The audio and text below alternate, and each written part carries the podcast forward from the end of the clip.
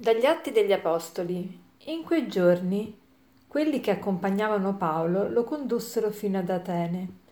Paolo, in, me- in piedi in mezzo all'Areopago, disse: Ateniesi, vedo che in tutto siete molto religiosi. Passando infatti e osservando i vostri monumenti sacri, ho trovato anche un altare con l'iscrizione a un Dio ignoto. Ebbene, colui che senza conoscerlo voi adorate, io ve lo annunzio il Dio che ha fatto il mondo e tutto ciò che contiene, che è il Signore del cielo e della terra, non abita in templi costruiti da mani d'uomo, né dalle mani dell'uomo si lascia servire, come se avesse bisogno di qualcosa. È Lui che dà a tutti la vita e il respiro di ogni cosa. Egli creò da uno solo tutte le nazioni degli uomini, perché abitassero sulla faccia della terra per essi ha stabilito l'ordine dei tempi e i confini del loro spazio perché cerchino Dio, semmai tastando qua e là come ciechi arrivino a trovarlo, benché non sia lontano da ciascuno di noi. In lui infatti viviamo, ci muoviamo ed esistiamo. Poiché dunque siamo stirpe di Dio, non, abbiamo, non dobbiamo pensare che la divinità sia simile all'oro, all'argento e alla pietra Dio, passando sopra i tempi dell'ignoranza, ordina agli uomini che tutti e dappertutto si convertano, perché Egli ha stabilito un giorno nel quale dovrà giudicare il mondo con giustizia, per mezzo di un uomo che Egli ha designato, dandone a tutti prova sicura col risuscitarlo dai morti. Quando sentirono parlare di risurrezione dei morti, lo deridevano. Alcuni, altri dicevano, su questo ti sentiremo un'altra volta. Così Paolo si allontanò da loro, ma alcuni si unirono a lui e divennero credenti. Fra questi anche Dionigi, membro dell'Areopago, una donna di nome Damaris e altri con loro. Dopo questi fatti Paolo lasciò Atene e si recò a Corinto.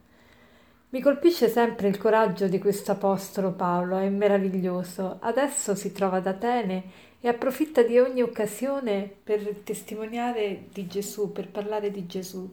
Quando va nella sinagoga, Paolo inizia a parlare di Gesù partendo dalle scritture. Perché? Perché i giudei o quelli che conoscono eh, la Bibbia possono capire meglio la figura di Gesù partendo proprio dalle profezie. Ma quando si relaziona ai greci, che è tutto un altro mondo, tutta un'altra filosofia, non parte davvero dalla scrittura, ma parte da quella che è la loro filosofia, la loro esperienza e la loro mentalità.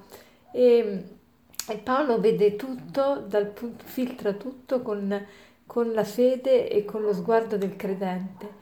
Infatti lui sta ad Atene e osserva quello che fanno gli ateniesi, osserva tutti i loro usi e costumi e parte dalla loro realtà per, per interessarli, per poter relazionarsi con loro e dovunque, sia nel mercato, sia nell'Areopago. L'Areopago era il tribunale dei, dei greci ed era mm, luogo anche dove si facevano tante dispute, tante eh, anche disquisizioni filosofiche.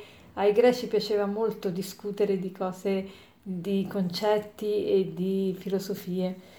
E, infatti all'epoca di Paolo c'era molto in voga sia l'epicureismo sia lo stoicismo, due filosofie agli antipodi, perché l'epicureismo era molto materialista, lo stoicismo pensava che invece tutto il mondo fosse regolato da un ente soprannaturale e che tutto avesse una, una collocazione e, e una causa remota ultima.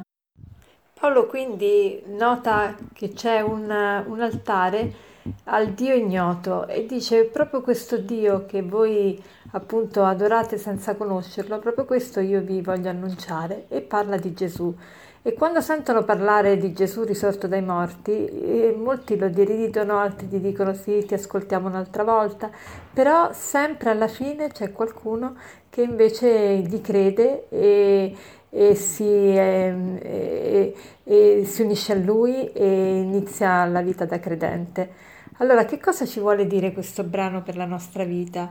Innanzitutto ci vuole spingere anche a noi ad avere un po' più di coraggio.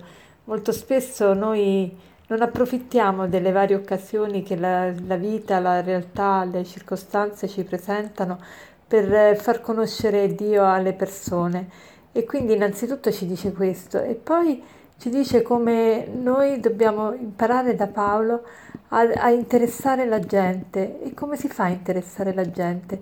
La parola interesse vuol dire essere inter, essere dentro.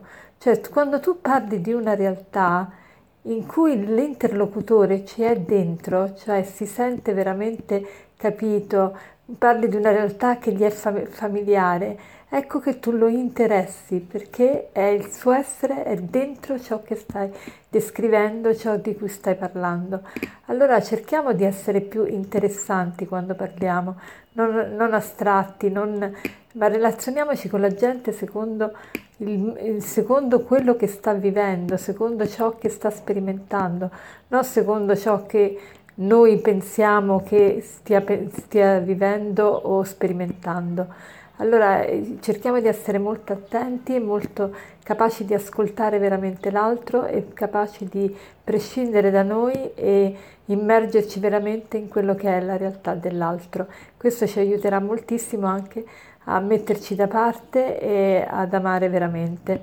E per concludere vorrei citarvi questo aforisma che dice non contano i passi che hai fatto o le scarpe che hai usato, ma contano invece le impronte che hai lasciato. Buona giornata.